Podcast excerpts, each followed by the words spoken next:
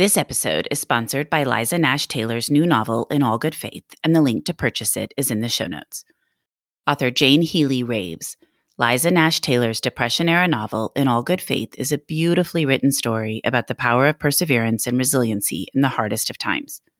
Healy adds, meticulously researched with rich detail and strong female characters that you root for, I loved this story and know it will delight Taylor's current fans and is sure to gain her many more. I also did a Q&A with Liza on my site's blog if you want to learn more about the book, and In All Good Faith is available now wherever books are sold.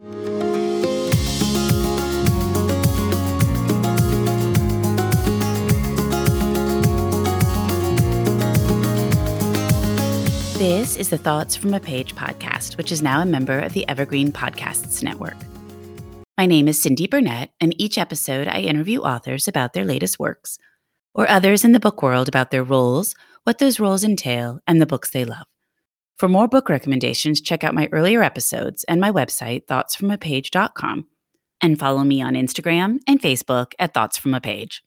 Thanks to Maggie Garza of HTX Real Estate Group, as well as Liza Nash Taylor, author of In All Good Faith, for sponsoring this episode.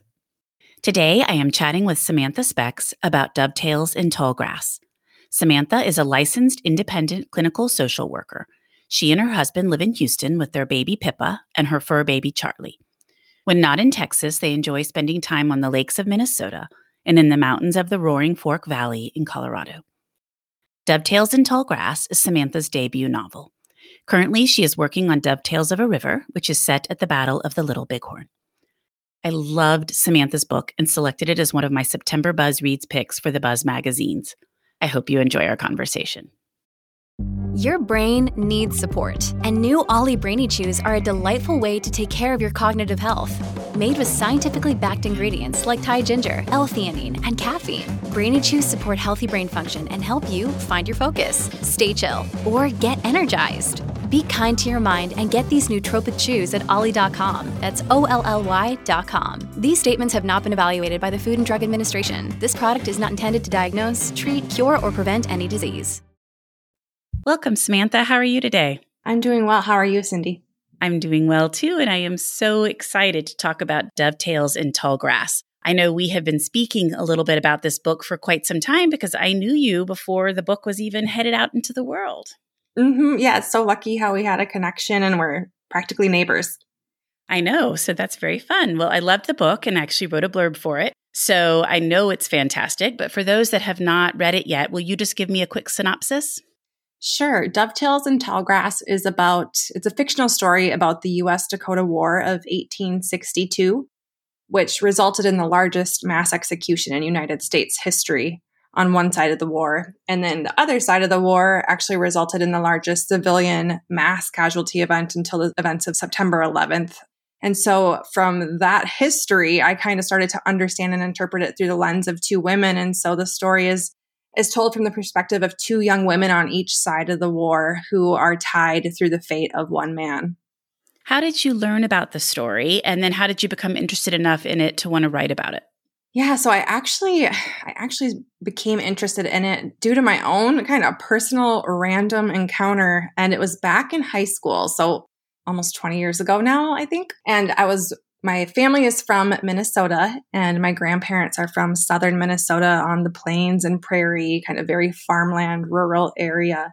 And I was driving with my parents on a Christmas Eve to my grandparents' house and kind of making the last turn on a country road as the snow was blowing over. Um, it was just so cold. I vividly remember this. And we crossed paths with a group of men riding on horseback and they had settled and made camp for the night and had some fires going and a teepee and all these horses tied out. And I asked my parents just, who are these people? What is this? Because we had never encountered that before. And it was Christmas Eve and dark and cold. And my mom said that they were marching to show that they hadn't forgotten a war that had happened here a long time ago. And I had never heard of this war or this history, but it, it sparked me and my interest. And I just started to learn as much as I could. And that's when I educated myself about the US Dakota War of 1862 and and all that happened in southern Minnesota at that time, kind of in the shadow of the Civil War. Um, it was the first of the Plains Indian Wars. I started researching it on my own. And then when I was actually in grad school for getting my master's in clinical social work, I started to research a, a, historical injustice and I chose the US Dakota War as my topic. And so that kind of helped me dig into some of the scholarly pieces and that have been written on the topic. And my interest just grew and grew. And finally, I I wrote the story that ha- I felt like I had been called to. And yeah, here we are. And Dovetails and Tall Grass is coming out in August. Well, when you tell people about the story, are many people familiar with it? No, uh, really, they're not familiar with this time in history at all. And it's so funny because I was traveling with my husband for work actually in Singapore last year, and we were out to dinner at one of the partners' homes and the topic of my book came up and there were different people at the table from different places all around the world and no one was familiar with the US Dakota War and they apologized because they said, "Oh, we can't believe we're not familiar with this time in history. It seems so important." And I was like, "Don't worry, don't worry." And now as I talk to people in Texas about my book, many people say, "Oh, we're not familiar with this time in history. We apologize. Like it's so interesting. We want to learn more." And then when I talk with people in Minnesota, they'll say the very same thing. And even talking with people in New Ulm where the war happened, they'll say, Oh, I heard something about that, but I don't know if I really know everything that happened back then. So it's such an important time in history and has all these massively important things attached to what occurred during the, the war and but people aren't really familiar with it. So that's why I just I felt so compelled and I couldn't I couldn't let this go as far as my interest. The more I dug into it, the more it mattered to me and I really hope that that got to the page for readers and brought it to life in a way that's compelling and and helps more people learn about this time. It definitely was incredibly compelling. I still think sometimes about different images you portrayed of some of the native people walking and being moved and the war generally. It was such an interesting story, and I knew absolutely nothing about it. And I wonder is that because of the subject matter, or is that because of the Civil War, or what do you think is the reason behind people not knowing? Yeah, I, I, would guess the main reason it gets lost is because it happened during the Civil War and so most of the attention goes to that that time period. And i think it's kind of a shameful time in united states history and is somewhat complex and messy and just has a lot of hard pieces about it. So maybe it's been looked over in that way as well. And i just feel like in in some ways native american history in general has been left out of a lot of important conversations. I think that's exactly right. And I think not only Native American history, but many other people's history. And we're just in the process of trying to understand that and maybe put some of these stories back into our timeline so that people are a little more familiar with them. Exactly. Well, can you tell me about your research?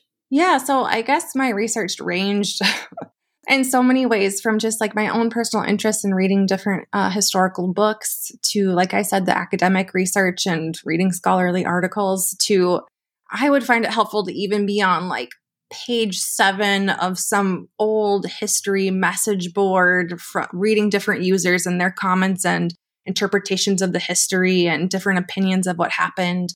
That was a lot of my basic research. And then I also spent time in southern Minnesota where the war happened. And the Brown County Historical Society actually puts on a series of events every single year in New Ulm and the surrounding countryside and the lower Sioux community collaborates as well for the more uh, Native American perspective of those times. And they have educational events and speakers and other authors and history tours. So I've gone to quite a few years of that and met wonderful people and found it so helpful to be standing in the place where that war happened and really see it and see the buildings and meet all the other people who have been impacted by this history. And the research was wonderful and so fun. And in some ways, when I look back at when I started to write the book, I'm like, wow, just I had no idea of what it meant to translate the actual history into a compelling story. Like it's a very different thing to to know something with your brain versus translating it into compelling characters that are going to draw a reader in and make them root for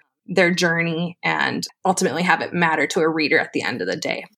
Absolutely, because you're writing fiction. So you really do have to have that story arc and character arc and translate, like you said, history into something that people are going to want to be turning the pages and understanding what's happening and feeling invested. Yeah, my editor really was helpful with me on that when I was first writing. And I was so excited to get every single factoid and every single part of the war onto the page. And at the end of the day, she really helped kind of rein me in and and say, like, wait a minute, just just focus on the characters. And once I did that, that's where I think the true fire of the story kind of lit and caught on. And I, I found the way to weave the character's journey with the actual history and I think draw a reader in in that way. And I was still able to sneak in my my factoids as far as like the weather on a certain day of of history or a street's name or something or a tool that Onekika used. There's just all different ways I could weave it in in a way where it didn't have to be dull to a reader.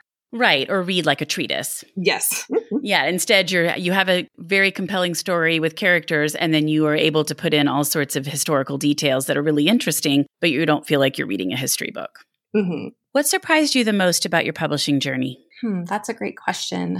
Boy, on the on the one hand, I would say it surprised me to deal with rejection and bluntness and I think something that makes me a effective writer is I'm empathic and I take the perspective of other people and I care and things deeply matter to me and move me. But in that way, it makes me have somewhat thin skin for the amount of rejection and no and blunt honesty and how this story is definitely not a fit for every single person. Or, you know, some people just aren't going to like it or don't care for historical fiction.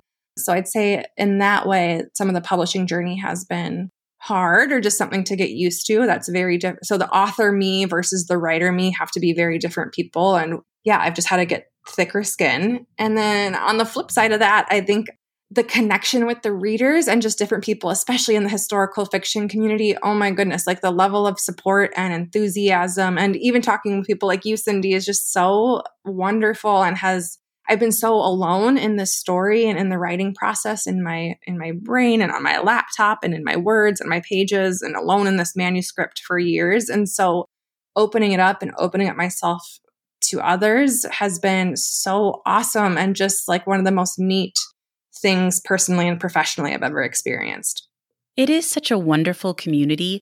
And so I think when you get to the point that you're at now where the book is actually going to be going out into the world, it's so much fun because, like you said, you're interacting with these readers who are loving your story. You're going to be meeting all these other authors and just different people, booksellers, whoever it is. And that's really wonderful. Yeah, it's it's been so neat and just especially after the pandemic, I think reconnecting with the world and with readers and people of similar interests and just getting out there. It's it's so fun to see people again, isn't it? I think it's so much fun. And I just think books are something that you can talk about with anyone. And I think that sometimes, you know, pre pandemic, when I would just sit down at a lunch and wouldn't know anybody at the table, you know, if I was speaking or whatever it was. And, you know, the second you just say, What have you read lately? You have an hour of conversation that just everybody starts talking about what they've read, what they like to read. But I just think it, it's such a wonderful unifying thing. It really is. It's so fun. And I think it's interesting. I just saw book sales are up 21% for the year. And they weren't really expecting it and don't know what to attribute that to exactly. A rise in 20% in sales is a pretty big number. And I was just trying to figure out like what is that from and what's going on. And I was talking with my dad actually about it. We were like, maybe it's from people traveling and just getting re-energized and back out in the world. You want to pick up that book. You want to you want to have more that, that goes with you and adding on your Kindle and you're on the go and you're stopping by a bookstore. So maybe it's just it's picking up because of that, which is I think just an optimistic and happy thing to see that we're kind of through through something with the pandemic. I agree completely. Because so much of publishing was messed up by the pandemic. I mean, independent of all of the other things that COVID messed up, I mean, in terms of truly the supply chain, getting books printed, getting them out the door, you know, warehouses weren't open, factories weren't open, you know, everything was just so delayed for a while. So I think, yeah, that it, I agree with you. Optimism and also just the availability again. Totally. What about the title and the cover? How did those come about? Yeah, the title, I, we went back and forth and I debated and dovetails and tall grass. I wanted something that was balanced because my novel is told from the perspective of a settler woman and a Native American woman. I wanted something that really equally represented them both and wasn't too one sided. So I toyed with a lot of things, but I thought dovetails was just a nice word that had some a feminine connotation and a dovetail is a joint that when it's cut correctly, the pieces fit together perfectly and it becomes a very solid connection point. And so I just thought that fit and paralleled with the core message of the novel. And then the cover, I went back and forth quite a bit with my publisher on this piece. And ultimately, I'm really, really happy with where the cover got to be. And it's a soft, kind of sage green color. And again, kind of like this gentle feel to it. I don't know, something a little bit soothing. I don't know why. I just, I wanted to have that feel. We were looking at something a little more old timey, I guess, because of the historical fiction piece. We thought maybe readers would like that. But I just feel like there's something about the message of my novel and the social justice piece, the women's issues piece, the historical injustices that I try to bring to the page that I wanted it to have a little bit more of a modern feel because I feel like the modern reader, when they're going through this novel, will really see some of the trends and the conversations and the hard elements of American history that we're talking about today. I think they'll see those brought to the page. So there was something I wanted to not feel too outdated with the cover. And I think we got there with with what it looks like now. I think so too. Well, I know it took a very long time to get this one out into the world, so I hate to even ask this question, but are you working on anything at the present?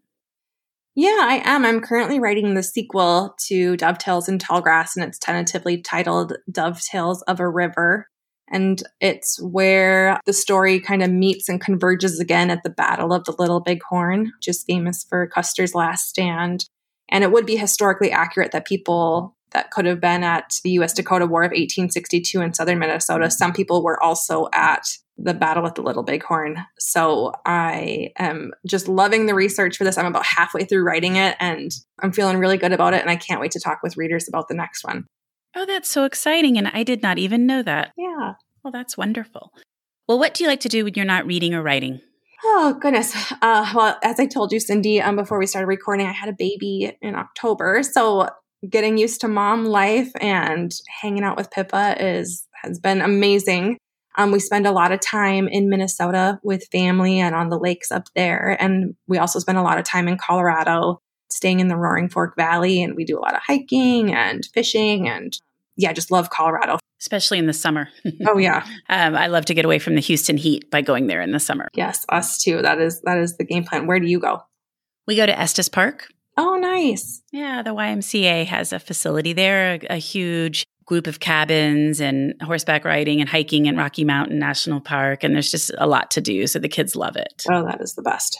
Yeah, and where is where do you go? We go to the Roaring Fork Club. It's just outside of Basalt, kind of near Aspen and it's where Marcus and I got married and we just we spend a few weeks there every summer and fall. Oh, got it. Well, that's nice. Yeah.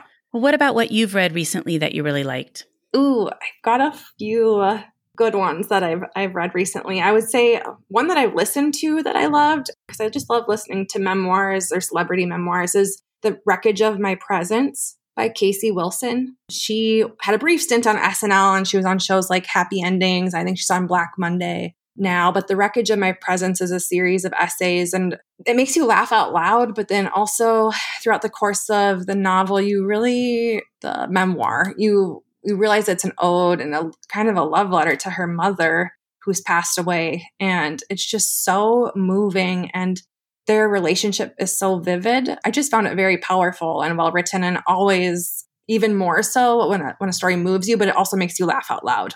So that book by Casey Wilson, historical fiction, I, I really enjoyed One for the Blackbird, One for the Crow by Olivia Hawker. It's a little bit more literary and it's set, I think, in the 1870s in eastern Montana territory. And it's about two families on the plains that have an incident happen between them, but ultimately have to come together to survive a winter in the harsh conditions of Montana and what happens between them. It's very compelling and just so beautifully written. So I would say pick up the actual book, physical book for that, because I just liked looking over passages. And Hawker is such a phenomenal writer that I really enjoyed that one. I still have that, but it's big. And so, uh, you know, I just haven't ever taken the time to tackle it, but I've heard nothing but really good things about it. Yeah, she's a, a great writer. And then the other one I wanted to mention is have you read The One by John Marrs? I haven't. I know what you're talking about, but I haven't read any of his books, but I, again, hear they're really good. Yeah, I liked it. It's, I don't, it says it's more of like a thriller, and I guess there is a serial killer in it, but it's about like if there was a basically like a match.com for your soulmate and you find it by submitting your blood DNA. And if your soulmate has also submitted theirs, you get paired. And it's just, I thought it was a little bit thrillery, but also just like the ethical questions it poses. And then also this thought of love and free will and can you like someone or love someone and what do you make work and what don't you and what did you know about someone you thought you loved and yourself. I, it just, it made me think about things and relationships differently. So I enjoyed it. And it was such a page turner. There's really short chapters and you can just cruise through it. I remember when it was all over Instagram, and then I remember when it was at the bookstore when I was working there. And I was always curious about the cover, but I didn't know what it was about. But now that makes sense that the cover looks the way it does with kind of the white with the blood splatter everywhere. Isn't that the cover for that one? Yes, exactly. Yes. And then I'm currently reading, per your recommendation, the the Hostage by Clare Mackintosh. Are you liking it? I am, and I'm like I'm 75 percent of the way through it. And I I flew uh, yesterday from Minneapolis to Houston, and I was like, I'm not going to crack this one open on the flight. yeah, that's not one I'd want to read while I was flying. No, for sure not. And I just downloaded on audiobook "You'll Grow Out of It" by Jessi Klein. Have you read that one? I have read that, and I liked it. You did okay. All right, I'm looking forward to it. Yeah, I read it, but it was a long time ago. I mean, it's been out for a few years, right? Three or four years. I, I don't know because I just keep hearing about it, and I don't know if I'm late or now if I'm seeing it that I'm it's finally connecting the dots for me, or if it's a more recent. She used to be like a writer on SNL, and then I think she's on Amy Schumer's comedy team. Yeah, I think I read it three or four years ago. I'm gonna have to look it, but it was really good. I mean, it's always nice to go back and pick up some of those because inevitably there's something I've missed. Yeah. So, well, good. Well, Samantha, I'm so happy that we got to speak, and thank you for coming on the Thoughts from a Page podcast. Thanks for having me, Cindy. This episode is brought to you by La Quinta by Wyndham. Your work can take you all over the place, like Texas. You've never been, but it's going to be great because you're staying at La Quinta by Wyndham. Their free bright side breakfast will give you energy for the day ahead. And after, you can unwind using their free high speed Wi Fi. Tonight, La Quinta. Tomorrow, you shine. Book your stay today at lq.com. Thank you so much for listening to my podcast. If you like this episode, and I hope you did, please consider joining my Patreon as a page turner. Follow me on Instagram at Thoughts from a Page. Tell all of your friends about the podcast and rate it or subscribe to it wherever you listen to your podcasts. I would really appreciate it. The book discussed today can be purchased at the Conversations from a Page bookshop storefront, and the link is in the show notes. Thanks to Liza Nash Taylor, author of In All Good Faith, and Maggie Garza of HTX Real Estate Group for sponsoring today's episode. I hope you'll tune in next time.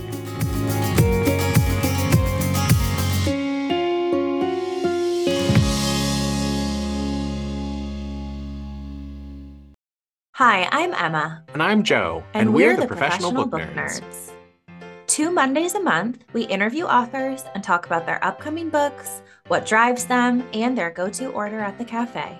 On Thursdays, we share recommendations and dive into topics readers face, like how do I actually read the books on my to be read list? You can find the Professional Book Nerds podcast on Apple Podcasts, Spotify, or wherever you get your podcasts. Want to learn more about us? Our website is professionalbooknerds.com, and you can find us on Instagram, Twitter, and TikTok at ProBookNerds. We hope you'll come and listen, and as always, happy, happy reading. reading.